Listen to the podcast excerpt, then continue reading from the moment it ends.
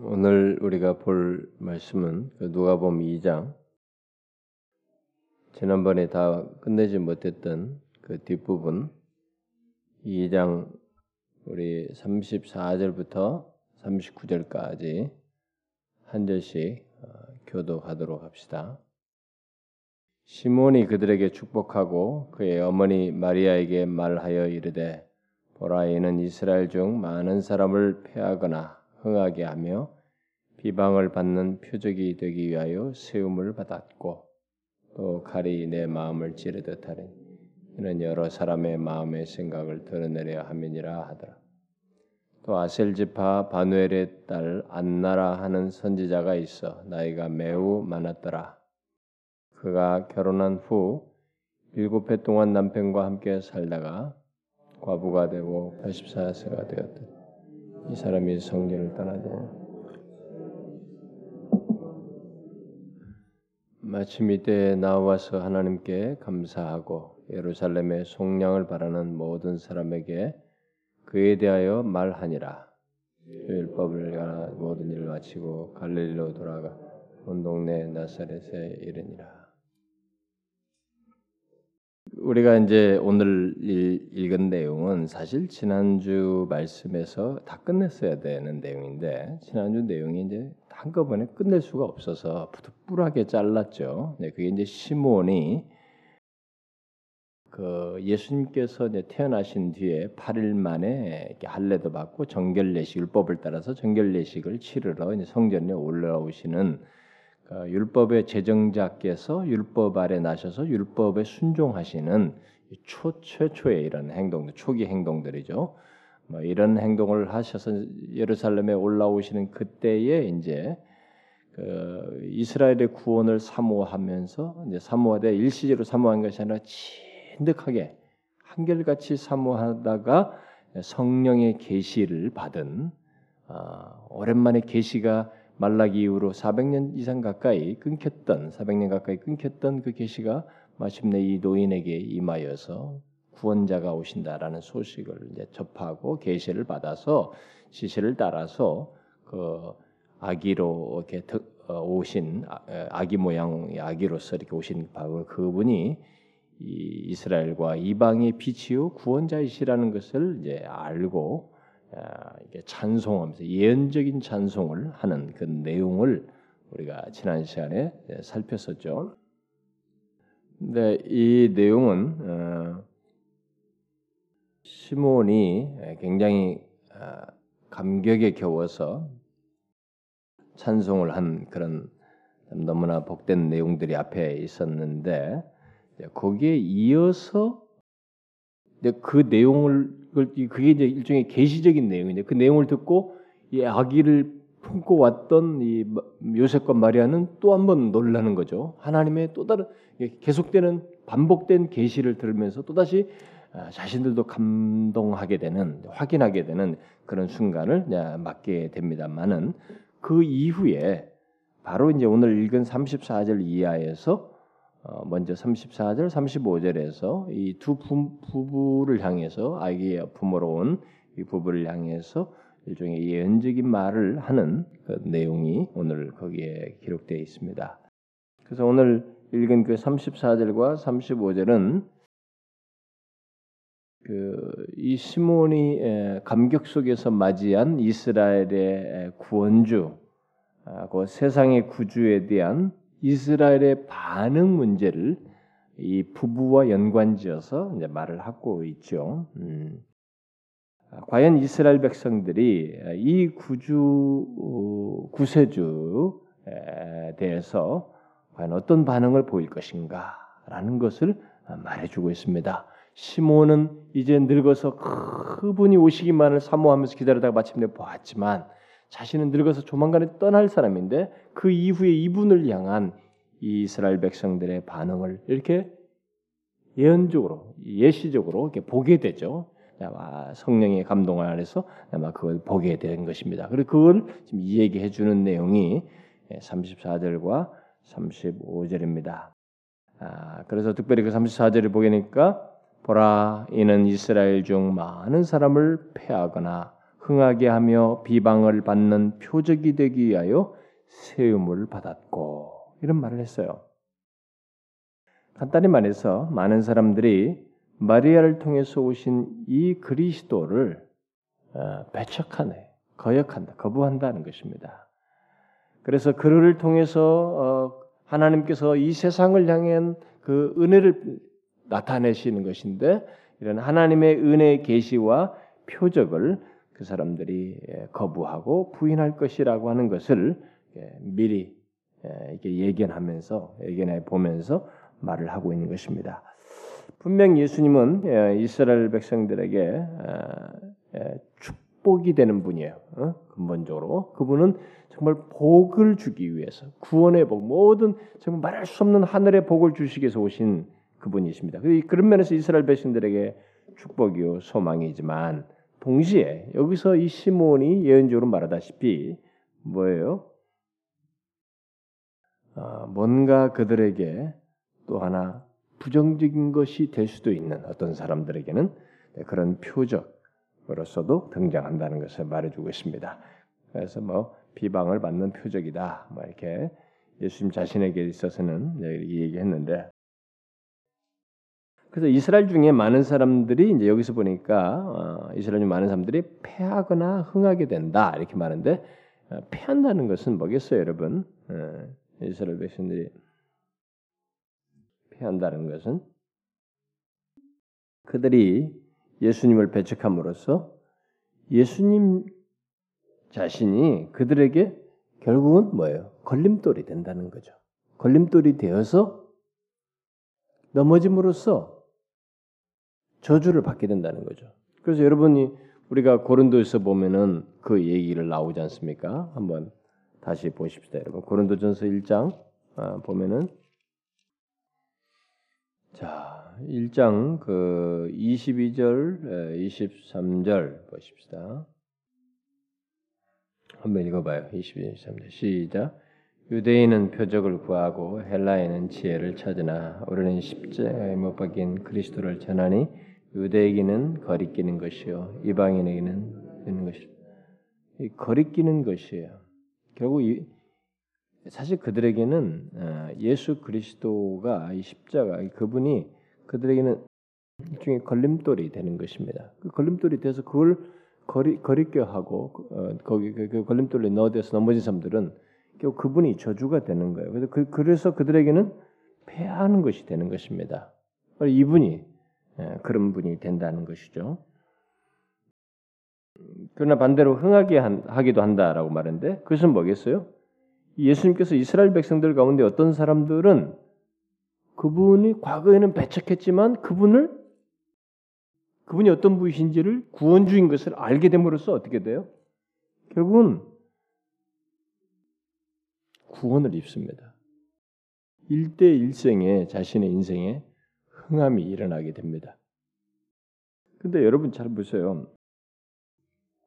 이 인류 역사에 사람에게 어떤 사람에게든 사람에게 흥하게 하고 패하게 하는 두 가지 기능을 두 가지의 그 사람의 운명을 가누는 기준자로 있는 존, 그런 존재가 누가 있을까? 있었어요, 이 사람? 없었습니다, 여러분 인류 역사에. 어? 없었어요. 그렇게 어떤 사상을 통해서 사람들에게 뭔가를 추구하도록 만드는 구도자적인 어떤 뭐 이 얘기를 꺼내긴 했지만은 사람들에게 이거 아니면 이건 거예요, 사실은요. 이분을 통하지 이분을 통해서 이게 어떤 사람은 흥하게 되고 이분과 거스름으로써 등짐으로써 패하게 되는 관문이요. 기준자가 되는 이런 분은 없었어요. 바로 예수 그리스도가 그런 분이시다. 이스라엘 백성들 안에서 바로 그런 것을 어, 드러내는 그래서 비방을 받는 표적이 되기 위해서 세움 받았다 이렇게 말을 하고 있습니다. 그렇게 사, 그래서 이 결국은 사람들 속에 이 감추어진 것들이 결국 그리스도를 통해서 하나님 앞에서 다 드러나게 되고 실체가 드러나고 이 사람이 어떤 존재, 어떤 운명에 처하게 되는지가 결정되어진다라는 것입니다. 이것은 그리스도께서 또 다른 면으로 말하면 여기 비방받는 표적이란 말로도 나오고 있습니다만은 달리 말하면 예수님께서 동시에 그런 기준이 되기도 하지만은 당사자는 결국 뭐예요? 이 세상에서 대접을 받지 못하고 배척받는 일들이 있어서 특별히 비방받는 표적이라고 말하는 것이 시사하듯이 심한 고난을 받을 것이라고 하는 것을 동시에 내포하고 있죠. 자, 예수님께서 그런 경험을 그런 세상을 향해서 그런 기준이 되지만 당사자에게 그런 큰 시련을 겪는 고난을 겪는 이런 일이 있게 될 것인데 만약 그것을 보는 마리아는 어떻겠느냐? 응? 그것을 목격하는 마리아는 아, 뭐 거기도 굉장히 이제 그것 때문에 고통을 겪게 되겠죠. 그게 바로 이제 35절에서 나온 얘기입니다. 언급되는 또 칼이 내 마음을 찌르듯 하리니 이는 여러 사람의 마음의 생각을 드러내려 함이니라. 이렇게 이렇게 함 사람들의 예수님 자신이 모든 사람들의 속을 감추어진 것을 다 하나님 앞에서 드러내는 그런 역할을 하는데 결국 이렇게 하면서 고난 당하시는 그분을 보는 이 마리아는 뭐예요? 이 칼이 내 마음을 찌르듯이 하다. 어?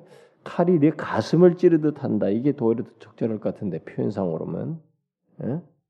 칼이 마음을 찌른다. 그래도 표현은 가능하겠죠. 그래도 우리가 알아듣겠죠. 근데 오히려 가슴을 찌른다 이렇게 말한 것이 더 어법상 맞는 것 같은데. 그러니까 이 마치 칼로 이렇게 덜어내는 것 같은 네, 그런 고통을 겪을 것이다 이렇게 얘기를 했습니다. 그래서 그 마리아는 구원주로 오신 그리스도께서 이스라엘에게 배척당하는 것을 보는 거예요. 분명히 자기가 들은 것이 있단 말이에요. 천사를 통해서는 하나님의 계시를 많이 봤는데 배척당하는 장면을 계속 보는 거죠.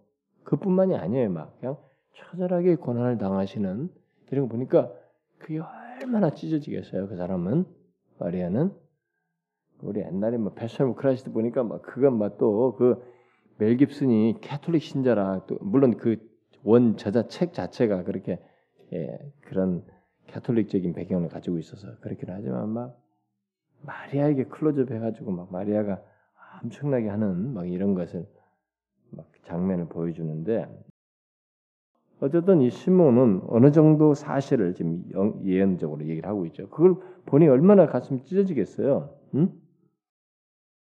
이스라엘 배척당하는 것을 보므로 심한 고난을 이 사람이 겪는 것입니다. 어느 정도냐?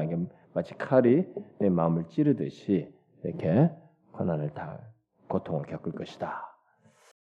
자, 이런 사실을 예언하는데 앞에 그런데 34절의 초들을 보면 시므온이 그들에게 축복하고 말하였다 이렇게 말했어요. 아니 지금 이런 내용 자체는 굉장히 부정적이단 말이에요. 이게 부정적인 어떤 상황을 지금 묘사하고 있는데 당사자 이들에게는 지금 축복하면서 이런 얘기를 했다라고 기록하고 있습니다. 왜 그런 고난을 겪는 음, 겪을 이 두 사람에게 이렇게 축, 그 축복하면서 이런 얘기를 했다 했을까? 그것은 일차적으로 이들이 지금까지 있었던 일 속에서도 보았다시피 그리스도로 인한 축복을 분명히 축, 네, 그런 대상이 되는 축복을 받은 사람들이고 어? 그렇기 때문이고 설사 칼이 가슴을 찌르더니 마음을 찌르는 듯한 고난을 당한다 할지라도 그들은 결국 이것을 통해서 특별히 마리아는 이것을 통해서 신앙이 견고해질 것이기 때문에 그런 것입니다.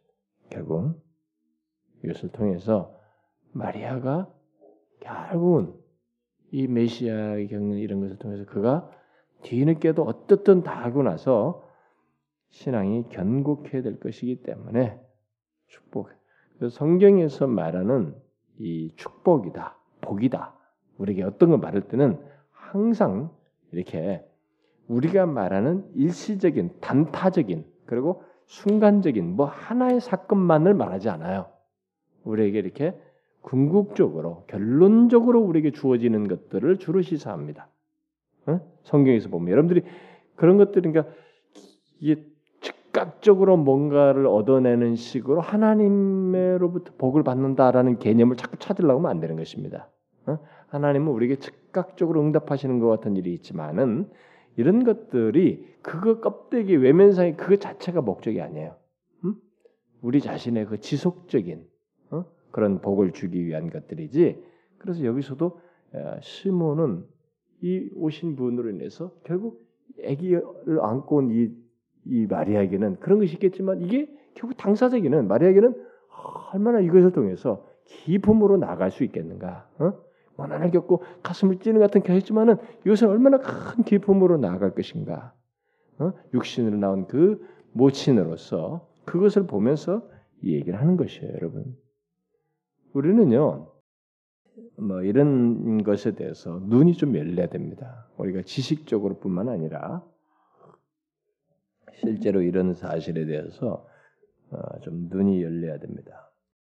마리아는 육신적으로 구세주의 아, 모친이 된 사실로 인해서 고통을 피할 수 없습니다만은 아, 사실은 모친이 되었기 때문에 또 이런 고난을 필요로 하기도 해요.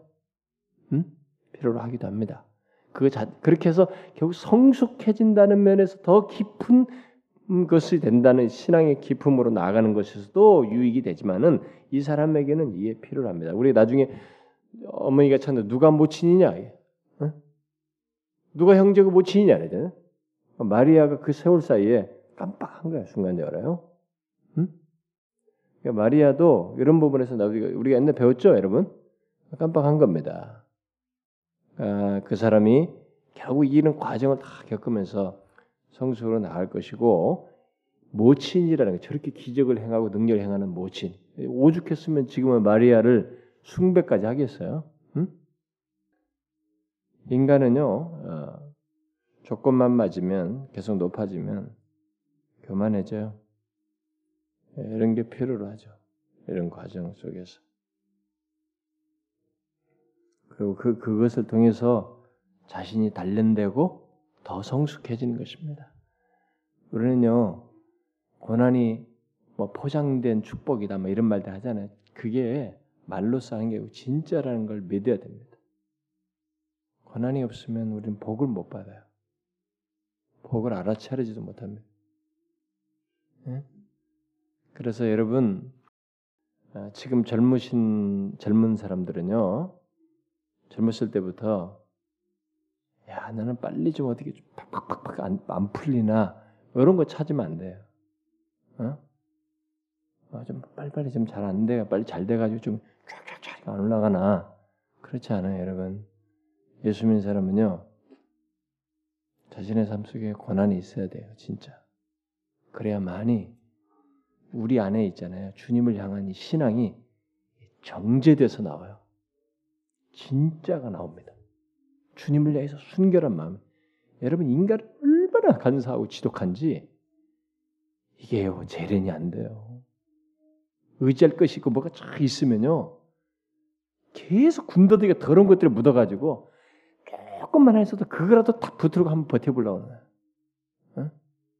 그 정도로 우리에게 간계함이 있어요. 그러니까 고난을 달고 사는 게 우리 영혼에 좋아요. 어, 없는 것보다 훨씬 낫습니다.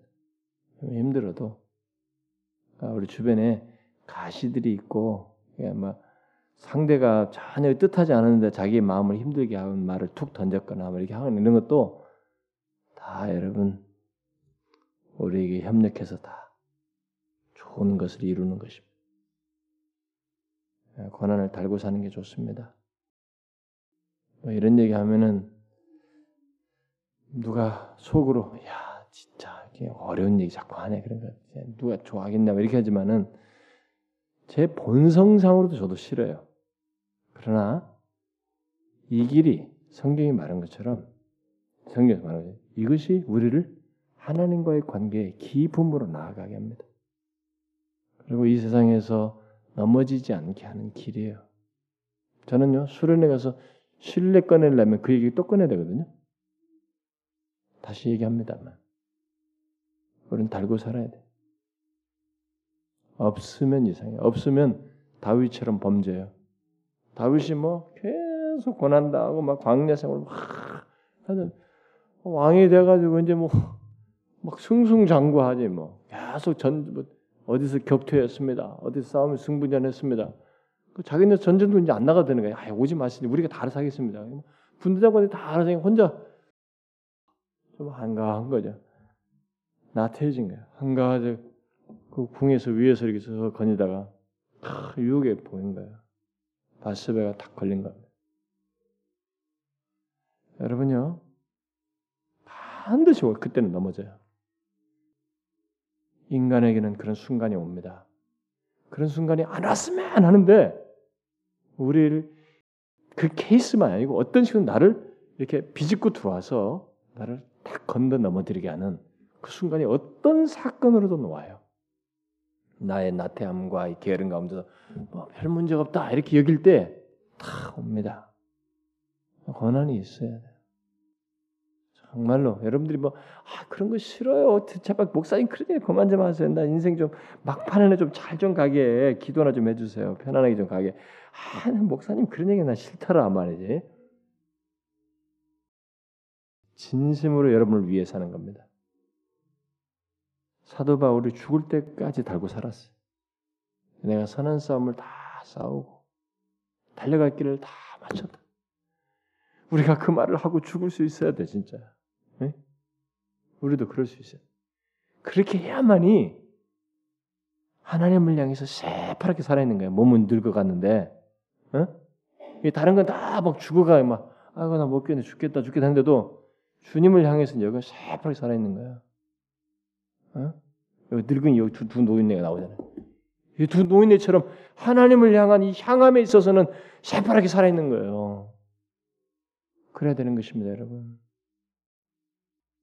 우리는 마리아가 마리아조차도 이런 계시를 많이 보고 듣고 막 한 사람인데도 나중에 잠깐 있는 거 보아요. 이게 필요합니다. 그리고 여기 구세주를 뭐 실제로 누구든지 사랑하는 사람이라면 사랑하는 사람에게는 이런 아픔이 피할 수가 없죠. 사랑이 크면 큰 만큼 고통은 크게 돼 있습니다.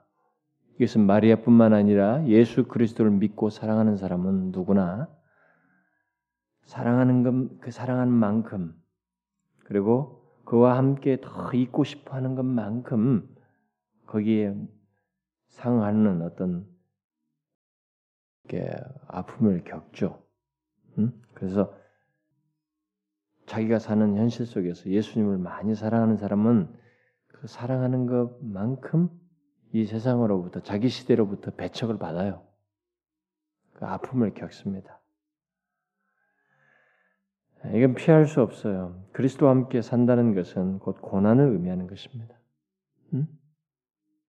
이걸 알아야 됩니다. 그리스도와 함께 산다. 그분과 동의한다는 것은 고난을 의미해요. 어? 이 세상에서 주님을 진실로 잘 믿고 주님을 사랑한다. 라고 하는데 권한이 없다. 그건 잘못 믿는 거예요. 어, 잘못 믿는 것입니다. 그래서 온통 권한 얘기 해봐야 음? 다이 세상의 악에 대한 것이 악, 어? 질병, 사고, 뭐 이런 거 그리스도를 잘 믿음으로 인해서 권한당하는 것은 별로 없고 고통이잖아, 고통. 악, 악으로 인한 고통. 이 세상에는 죄로 인해서 악이 있단 말이야. 질병과 사고와 무슨 재난과 뭐 이런 것들이 있단 말이에요. 그런 데만 관심이 있어. 어? 그런 것만. 그러니까 그것만 해결되면 하나님이 좋은 거야. 그렇지 않아요, 여러분. 그렇게 예수 믿으면 안 됩니다.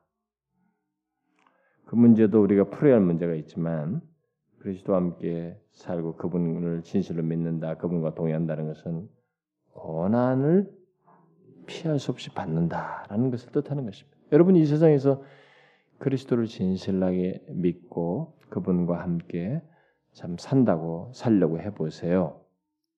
여러분이 고난이 없습니까? 고난이 있습니다. 우리는 그것을 이 시몬의 예언을 통해서 보게 됩니다. 그 다음에 뒤에 36절부터 39절 어, 사이에서 이제 우리가 잘 아는 안나와 관련해서 이 얘기가 나옵니다. 우리 교도 안나가 있는데 그 안나가 여기서 나온 안나죠. 이 계속되는 내용은 이스라엘의 구속을 기다리던 사람들 중에 이런 사람이 또 있었던 거예요. 시몬만 있었던 것이 아니라 안나라는 사람도 있었다는 것입니다. 이 여인은 결혼한 지 약 7년 정도 남편과 함께 살다가 과부가 되어서 7년 사이에 자식이 있었는지 뭐 이런 얘기는 말하지 않고 있네요. 우리가 알 수가 없겠습니다. 뭐 자식이 있었겠죠. 음? 일반적으로는 상식적으로는 어쨌든 과부가 되었어요. 그런데 과부로서 84년을 살았습니다. 여러분 과부로서 10년 사는 거 힘들어요. 응? 과부로서 20년 사는 거. 옛날 사람들은요 그걸 견뎠습니다. 결혼도 안 하고. 근데 요즘은요 사람들이 막 외로워서 못 살겠다, 뭐해서 못 살겠다, 막 같이 밥 벌어먹기도 자식 키우는 것도 못 살겠다, 막 난리를 치면서 막 빨리빨리 그 육체적인 정력도 못 이기겠다 싶어가지고 그러면서 빨리빨리 결혼도 해버려요. 아, 어떤 사람 세 번, 네 번, 다섯 번이야. 응? 네, 84년을 살았습니다.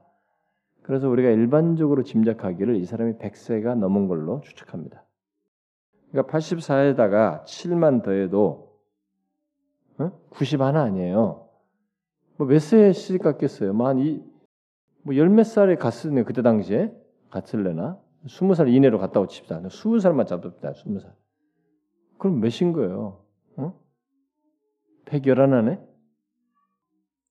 아, 엄청난 늙어서 과부로 혼자 산다는 것은 정말 어려운 것이에요. 그런데 그녀는 그 늙은 나이에 날마다 성전을 떠나지 않고 주야로 금식을 하며 기도하면서 하나님을 섬겼습니다.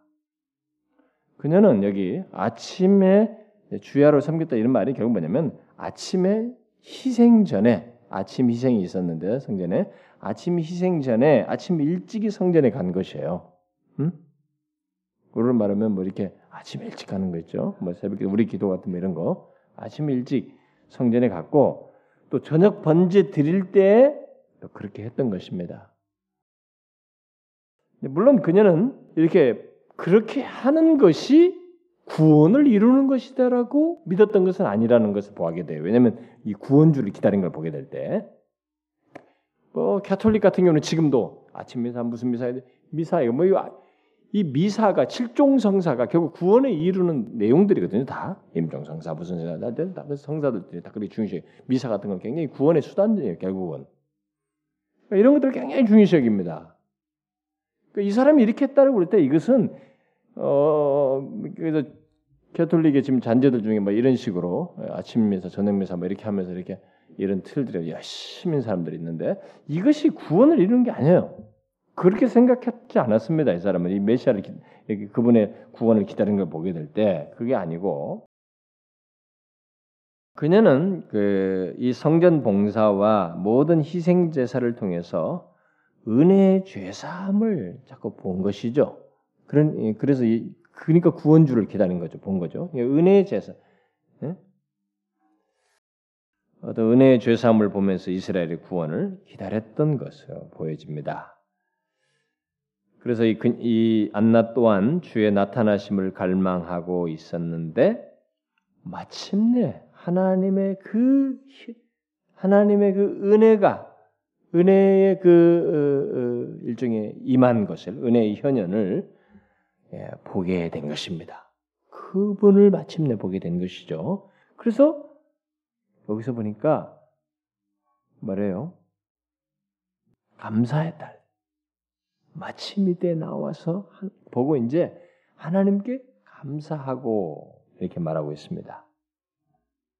아마 이렇게 가서 이렇게 만나게 되고 이렇게 감사기까지 이른 것을 이거 보면은 다 성령의 감동하심을 따라서 아, 이렇게 인도되었다라고 볼 수 있겠죠. 이 시몬처럼 곧 하나님의 계시로 이런 현상이 있게 됐다고 볼 수 있겠죠. 왜냐하면 이 여인이 아기 예수를 구세주로 알아보고 감사했다는 얘기거든요. 구원주로 알아보고 지금 뒤에도 설명도 그런 설명을 했다는 것이니까 구세주로 알아보고 감사했다는 얘기란 말이에요. 감사한다는 것은 어, 결국 하나님께서 자기에게 계시해 주신 것에 이제 반응이 일어났다는 것은 그걸 확인하면서 반응하게 됐다는 것이거든요. 음? 그래서 그녀는 주께서 그의 약속을 하나님께서 그 자신의 약속을 성취하셨다는 것, 그리고 마침내 이그 복된 순간을 주셨다는 것, 자신으로 하여금 보게 하셨다는 것, 그리고 이 하나님의 성실하심을 드러내셨다는 것, 이런 것들로 인해서 감사하면서 여기 보니까 예루살렘의 속량을 바라는 모든 사람들.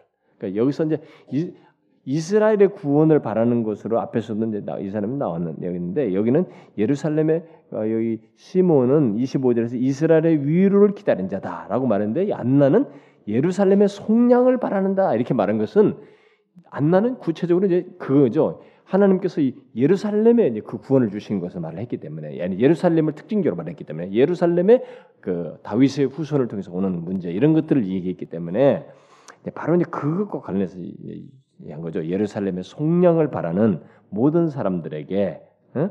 가지고 그에 대해서 바로 그리스도께서 오심에 대해서 그분의 오심에 대해서 설명해 주었다는 것입니다. 어? 그 오심의 이 복됨과 영광과 뭐 의미와 이런 것들을 다 설명했겠죠.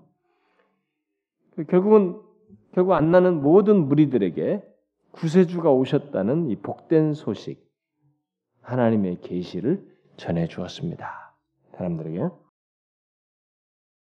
이 늙은 노인네가 만약에 110살쯤 먹었다 치자 이거 그러면은 이 110살 먹은 노인네가 아침 저녁으로 금식하면서 하면서 그걸 또 예루살렘의 그 어? 성량을 바라면서 이렇게 구원을 바라면서 이렇게 하던데 마침 마침내 마침 그걸 목하면서 경험하고 이 했으니 그걸 전할 때 얼마나 가슴 벅차고 막 어? 엄청났겠어 이 사람도요. 얼마나 놀라웠겠어요, 여러분. 자, 그런데 안타까운 사실은 이 기쁜 소식이 이스라엘 백성들의 마음의 완악함으로 인해서 여기 예루살렘의 속량을 바라는 모든 사람을 넘어서지 못했다는 것이. 음? 넘어서지 못했어요. 우리가 이제 뒤, 뒤에 이제 전개되는 모든 내용에서 확인할 수 있죠. 넘어서지 못했습니다. 그리고 이 무리들은 대체적으로 늙은 사람들이었음이 분명합니다. 이 늙은 세대들이 세월을 지나서 다 사라졌어요. 응? 그러면서 30년이 흘러가는 것입니다. 30년 사이에 탁 인터벌이 생기는 거예요. 사라져버려요. 예수님께서 30, 공생이 30세가 될 때 등장하잖아요. 사라졌어요. 자, 여러분요. 제가 옛날에도 그런 한번 얘기한 적이 있습니다만은 어린이 교사 주일에 그런 거 해달라고 해서 언급한 적이 있습니다만은 우리 세대가 이전 세대가 가진 것을 안나나 시몬 이렇게 사모하면서 가졌던 이런 것들을 그 뒷세대에 말을 해줘도 이 기쁜 소식과 체험과 감격을 말해줘도 뒷세대가 그것을 수용을 잘 못한다든가. 여기서는 막 100을 소유해서 얘기하는데 받는 사람은 한 10만 받는다든가. 이렇게 함으로써 그걸 못 누리는 이런 현상이 보통 역사 속에 있는데 그래서 사사기도 보면은 다 경험한 우리가 그뭐 여우수아 세대에서 다음 사사기로 넘어서도 끊기잖아요. 또 끊기고 끊기고. 알지 못하는 세대가 일어나고 알지 못하는 세대가 일어나고 자꾸 이러지 않습니까? 여러분 우리 세대도 그런 위험성이 있지 않는가? 이전 세대들이 그렇게 하나님을 알고 그 감격스럽게 말하는 뭐 그들이 오늘날처럼 막 성경 공부를 이렇게 막 진지하게 뒤리 안 파더라도 단순한 것 안에서 하나님을 깊이 알고 어? 그 하나님을 견고하게 신뢰하는 이런 모습이 있었던 것에 반해서 우리는 그런 것이 너무 없지 않는가. 그래서 우리가 어느새 우리도 대각이 끊기는 것은 아닌가? 이전 세대가 딱 사라지면 우리들에게는 메마른 것만 의식만 남는 그런 교회로 남지는 않을까? 참 염려가 됩니다. 그러니까 그런 증상이 나타나는 것은 뭐냐면 그 하나님이 옛날 시대 사람들에게 은혜를 주셨던 그 방편들이 성경에 그 정해진 방편밖에 없었어요. 말씀 기도, 산 기도를 가든 뭐라든 어쨌든 말씀 기도 뭐 요것밖에 없었어요. 근데 오늘날은 온갖 것들을 방편을 다 써먹어서 다 방편화 시켜가지고 막 사람들을 흥분을 시키려고 하는데도 뭔가 황한 이런 현상이 벌어진단 말이에요. 그러니까 뒤로 갈수록 그건 없고 실체는 없는데 그것을 주려고 막 부추기는 막 이 수단들은 막 늘어나가지고 사람들을 막 하는 이런 작업은 갈수록 더 다양화되고 어? 복잡해지고 있지는 않은지 갈수록 그러고 있지 않습니까? 어쨌든 안나 세대가 가버려요. 이게 그 세대를 이 이들을 못 넘어섭니다. 응? 에이 무슨 애기가 무슨 그 애기가 참 용한가 보지 뭐. 응? 어, 진짜 뭐 구원주의면 뭐 좋겠지만은 크게 구원주겠어. 이게 당신이 너무 이렇게 금식도 많이 하고 기도도 많이 하니까 참 당신에게 은혜가 넘쳐. 당신은 은혜 넘치는 거 우리가 다 인정합니다. 다 인정하는데 근데 뭐 우리는 그렇게까지는 생각 안 한다고 갭이 확 있는 거 있잖아요. 응? 이렇게 이들을 못 넘어서는 그 갭이 아마 있었던 거예요. 우리도 마찬가지예요. 어떤 사람은 막 좋다고 하는데 상대가 없어. 응? 없다는 거. 아는 사람만 아는 거예요, 진짜. 그 옛날에 제가 부목사 시절에 아, 뭐 사람들이 너무 좋아하는 거예요. 솔직히 말해서 제가 이렇게 그때 당시 뭐 탁, 탁월하지도 않았는데 너무 좋아하고 막 난리쳐요. 막 은혜를 받고. 근데 그 사람들이 자기가 너무 은혜를 받으니까 누구한테 얘기하니까 그 사람들은 아, 뭐 그거 뭐 똑같이 이러더라는 거예요. 그 자기들이 아 이게 또 마음대로 그렇게 되는 건 아닌가 보다. 갭이 자기도 느껴진다는. 그, 그것도 당사자만 그래요, 여러분. 은혜 받는 사람만 그렇습니다. 받는 사람은 막 황홀하고 좋아요, 진짜 날뛰고 싶고. 근데 근데 그걸 이렇게 저쪽에 하면 넘어가야 되는데 이 사람은 안 되는 거야, 그게. 그분을 인격적으로 만나거나 보고 막 그것이 얼마나 엄청난 것인지에 대한 이해가 안 열리니까 안 생기는 거예요. 안나가 그랬습니다. 그 이상을 못 넘어서 버렸어요.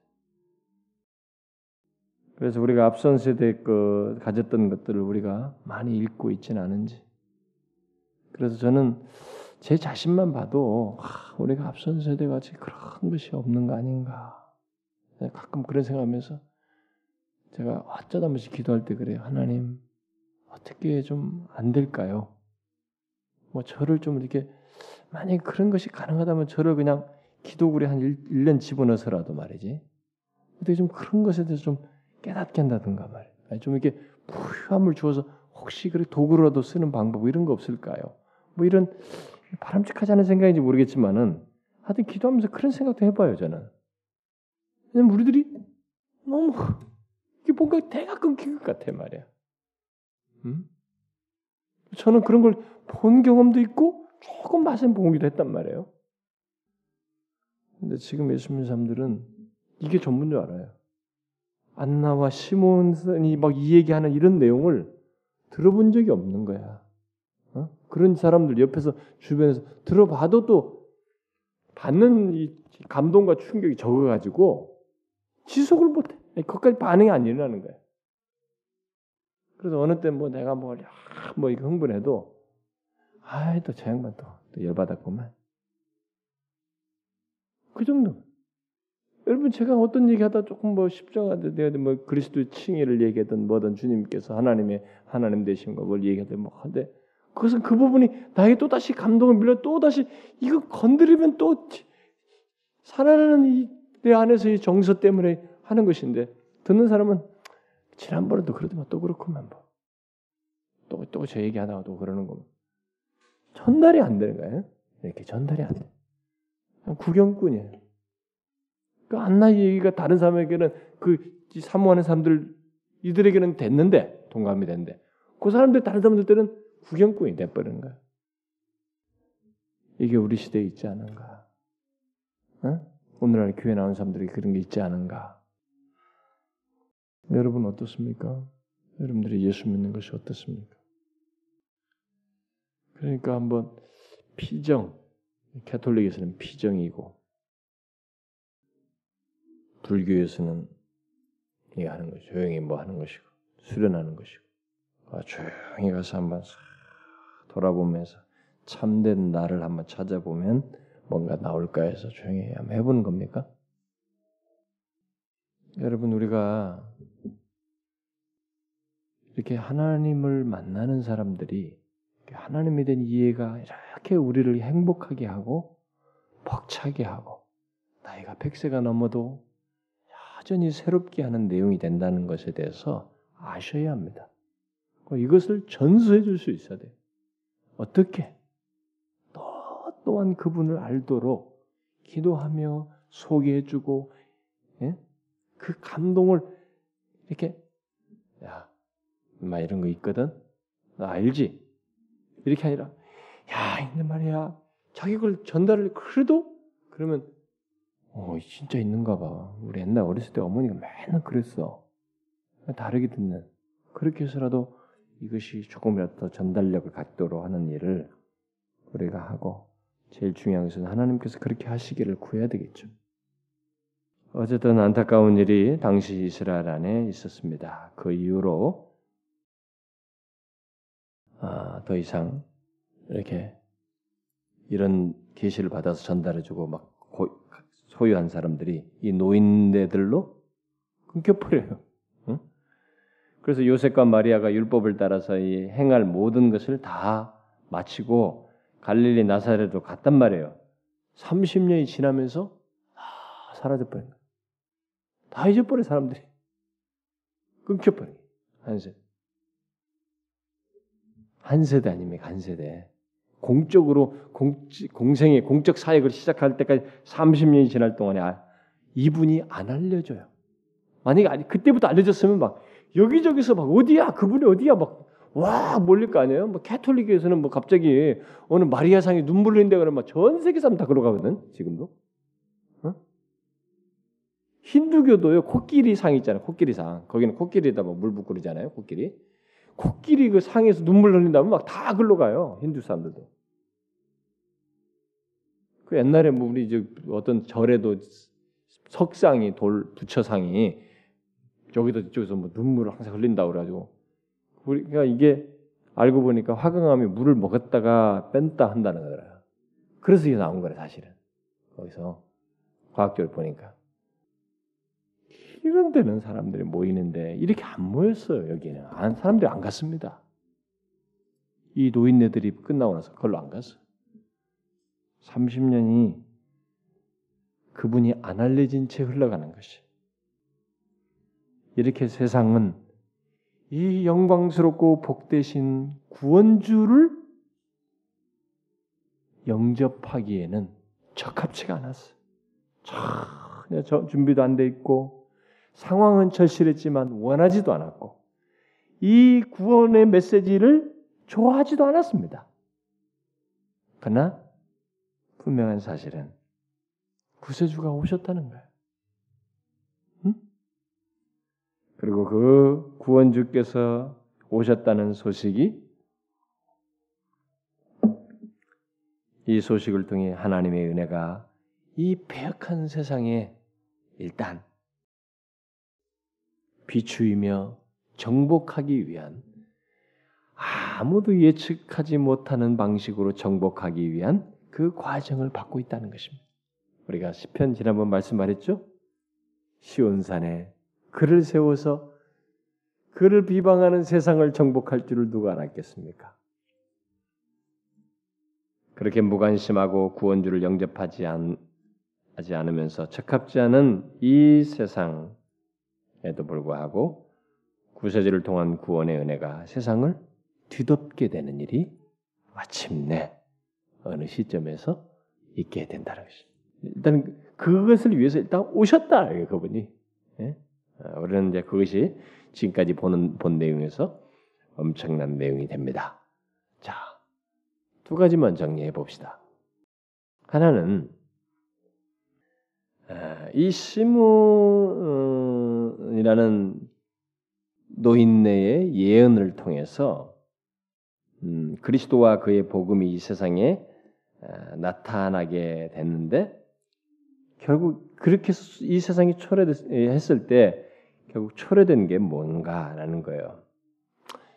어, 이 시몬의 예언을 통해서 우리가 오늘 본 말씀이죠. 34절 35절. 이 시몬의 예언을 통해서 그리스도와 그의 복음에 대한 어, 복음이 결국 이 세상에서 무엇을 야기시키느냐라는 거죠. 우리가 이제 보았다시피 이스라엘 백성들 가운데 많은 사람들이 그리스도 때문에 걸려 넘어진다라는 겁니다. 어? 교만하고 의롭다 하는 자들은 다 넘어져 버려요. 그리스도 복음에. 그러니까 지금도 예수를 거역하고 뭐 안 믿고 다 걸려 넘어지는 거예요. 자기들의 교만 때문에. 지금 다 넘어지는 거예요. 우리는 뭐 자기들이 뭐 잘나고 작다 자기 나름대로 뭐 자기 돼서 바로 아이그 예수이 꺼내지도 막 잡은 거뭐 이렇게 하지만 예수님은 바로 그 역할을 해요. 복음은 걸려 넘어지는 거예요. 교만한 자들, 의롭다고 잘난 체 하는 자들은 그분이 걸림돌이 돼서 넘어집니다. 또한 그리스도께서는 많은 이스라엘 백성들을 예, 살리시는 분으로 여기 등장하게 되는데 처음에는 배척하지만은 결국 회개하는 자들 음, 그런 사람들이 많이 있었죠. 세리부터 해가지고 어쨌든 그들에게는 그런 생명을 주는 결과를 야기시킨 것을 우리가 보게 되죠. 또 그리스도는 여러 사람의 마음의 생각을 드러내는 기준이 된다. 음? 그러니까 여러 사람의 마음의 생각을 드러낸다. 그런데 바로 그 역할을 해요. 음, 그런 것의 기준이 된다. 그래서 복음은 사람의 진실한 모습과 상태, 그 사람의 인격을 이렇게 밝힙니다. 음? 그렇죠. 그러니까 그 제대로 복음을 통해서 딱 비추인 사람은 꼬꾸라지는 거, 회개하는 것입니다. 자기 자신을 비통히 하는 거죠. 어, 여러분은 이런 면에서 어, 그리스도에 대한 여러분들의 생각은 어떻습니까? 여러분들은 그리스도와 그의 복음을 들었을 때 여러분들은 어떤 반응이 여러분들에게 있었어요? 음, 그걸 여러분들이 꼭 확인하기를 바랍니다. 그리고 하나 더 덧붙일 것은 뭐냐? 여기 한 사람 예수 그리스도 구원주가 오시는 이것을 어?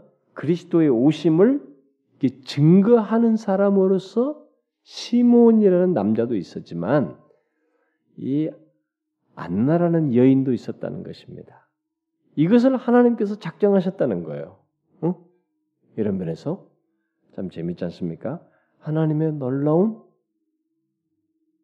이 지혜와 섭리, 어? 남자와 여자 모두에게 그리스도의 오심을 증거할 수 있게 하셨다는 것을 보게 됩니다. 그런데 그런 사람들은 어떤 사람들이냐? 우리가 이미 보았다시피 뭐 시몬은 어떤 사람인지 앞에서도 보았습니다. 그런데 여기 안나를 오늘 좀 보기 같으면은 어, 안나는 84년 동안 과부로서 굉장히 힘든 고독한 삶을 살았을 것이거든요. 여러분 외로움이요. 어떤 때는요. 24시간도 못 버틸 때가 있습니다. 못 버틸 것 같은 외로움이 있어요. 여러분 그런 거 아십니까? 응? 외로움. 고독. 24시간도 못 버틸 것 같을 정도로 힘들어요. 옆에 사람이 있는데도 여러분 그런 거 아셔요? 와, 우리 청년들은 막 그런 게 뭔데요? 나 나가면 친구 많은데 그렇게 생각해? 진짜 있어요, 여러분. 사람이 고독하고 이 외롭고 소외되는 것이 무서워서 견디지 못해서 극단적인 행동도 합니다. 그런 고독한 삶을 얼마든지 살할 수 있는 그런 걸 느끼면서 보낼 수 있는 시간이거든요. 이 과부라서 84년. 근데 그것을 하나님의 은혜로 그 시간들을 보냄으로써 넘어서는 거예요. 그 안에 수많은 시험이 있을 것이거든요. 여러분, 84년은 긴 세월입니다. 앞에 세월이 없다 치더라도 인생을 84년만 살아도 긴 세월이에요. 만일 저한테 84년을 살게 하신다면 저는 장수하다 죽는 거예요. 근데 그 사이에 유혹이 엄청난 유혹이 있었을 거거든요. 여러분 늙으면 유혹이 없을 것 같아요? 아니에요, 여러분. 늙어도요. 혼자 뭐 할 일 없고 뭐 여유는 있고 그냥 뭐 없으면 누가 좀 나 안 불러주나 놀러 갈 데 없나 뭐 없나 어떤 허망한 생각이 쏟아 들어와요. 건질건질해서 못 삽니다.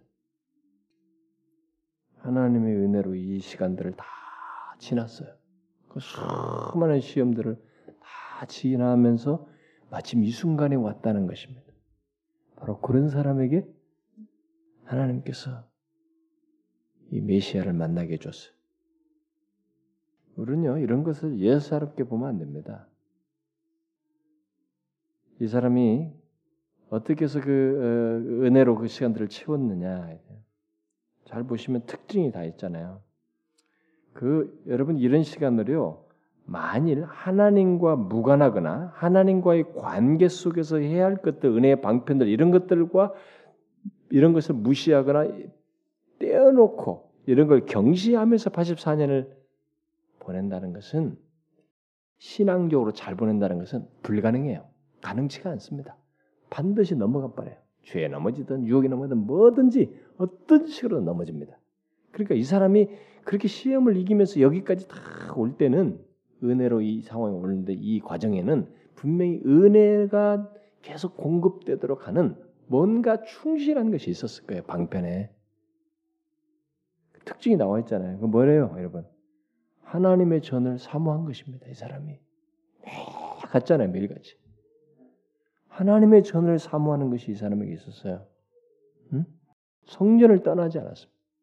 하나님의 전을 사모했다. 그러니까 이게 견딜 수 있었던 거예요. 응? 유혹을 이길 수 있었던 것입니다.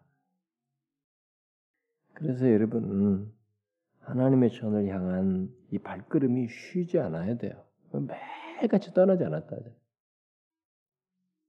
그게요, 작은 게 아닙니다, 여러분. 그게 엄청나게 큰 거예요.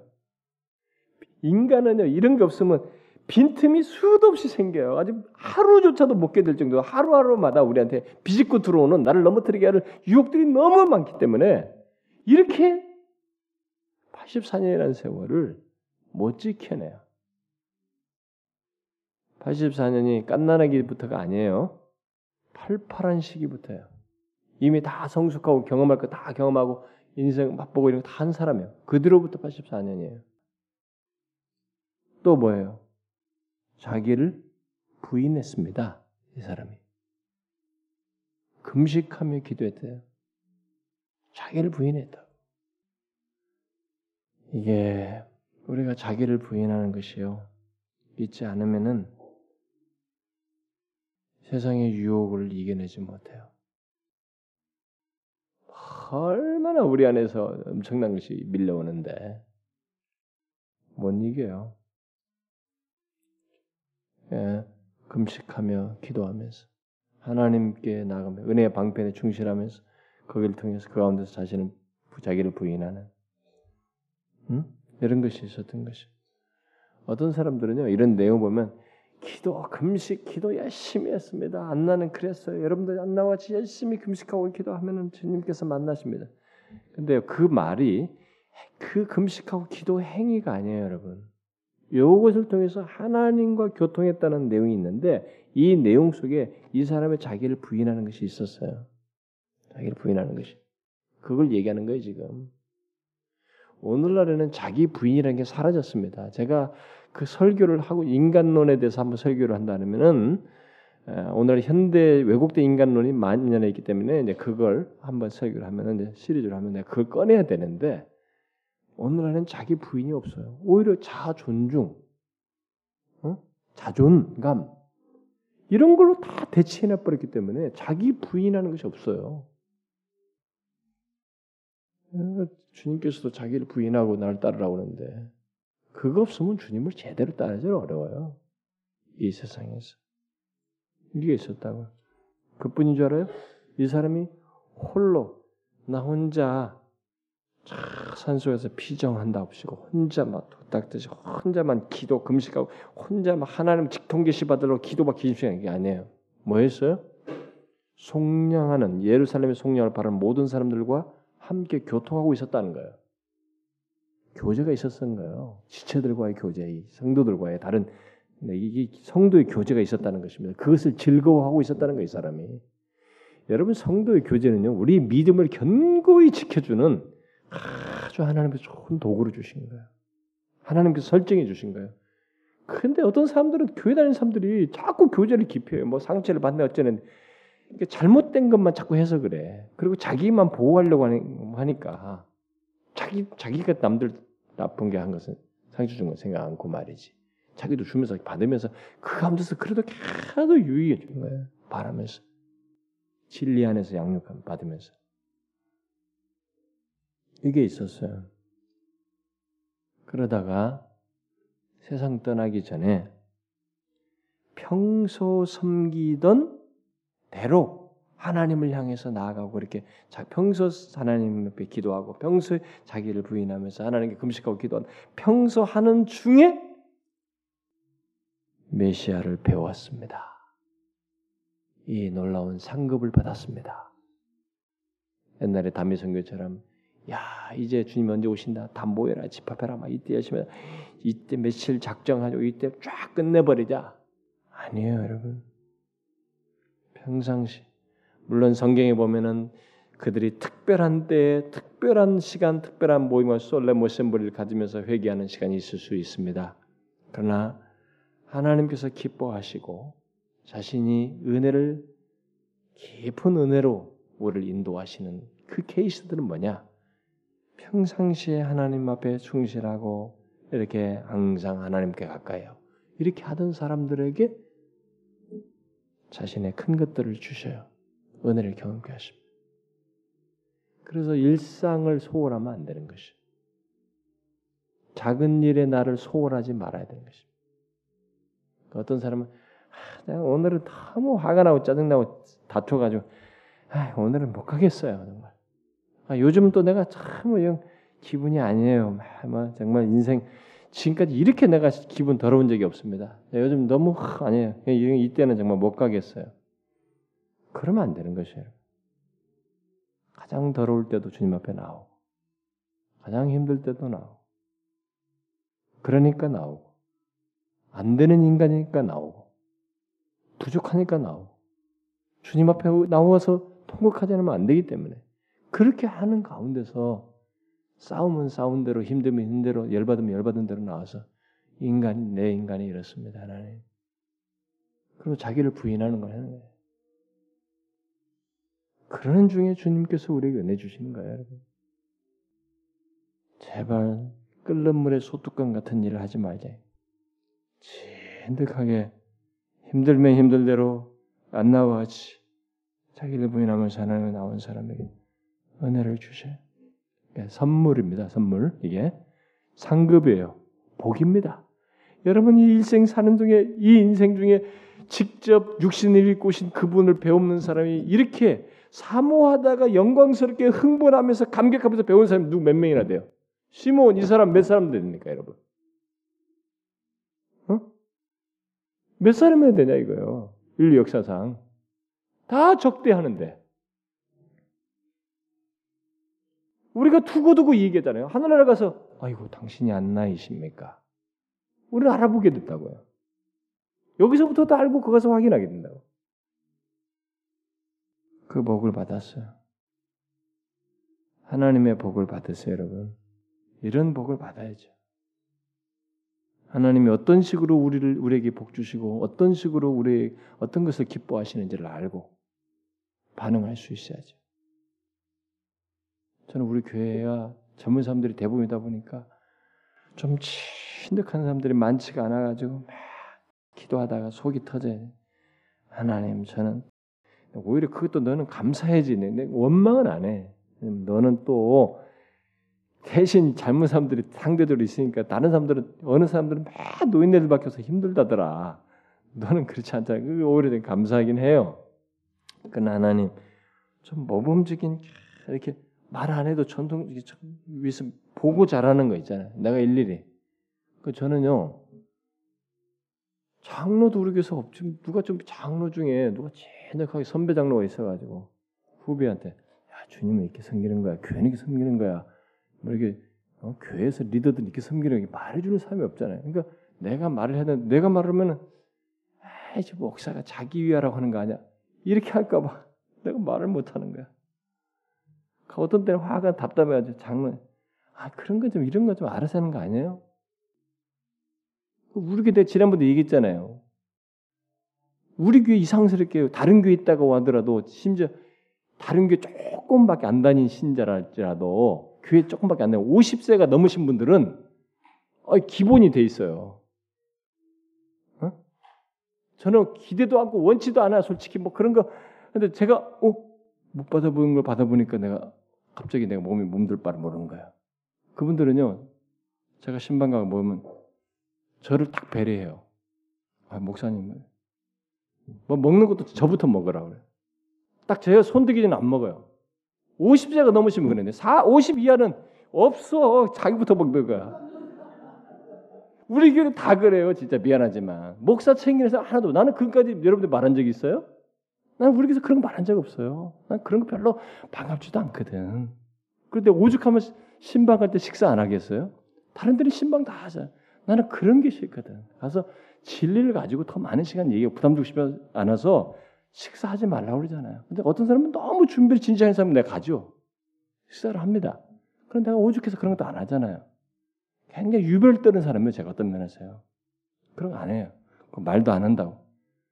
그런데 우리 그 기본이 안 돼 있어요. 너무 안 가르쳐 가지고 누가 내 후임 오는 사람은 우리 젊은 사람들 때문에 고생 많이 하게 돼. 나 때문에. 섬길 줄을 몰라. 그러니까 우리 어린애들도 똑같아. 그게 안 돼 있어요, 여러분. 여러분 그거 아세요?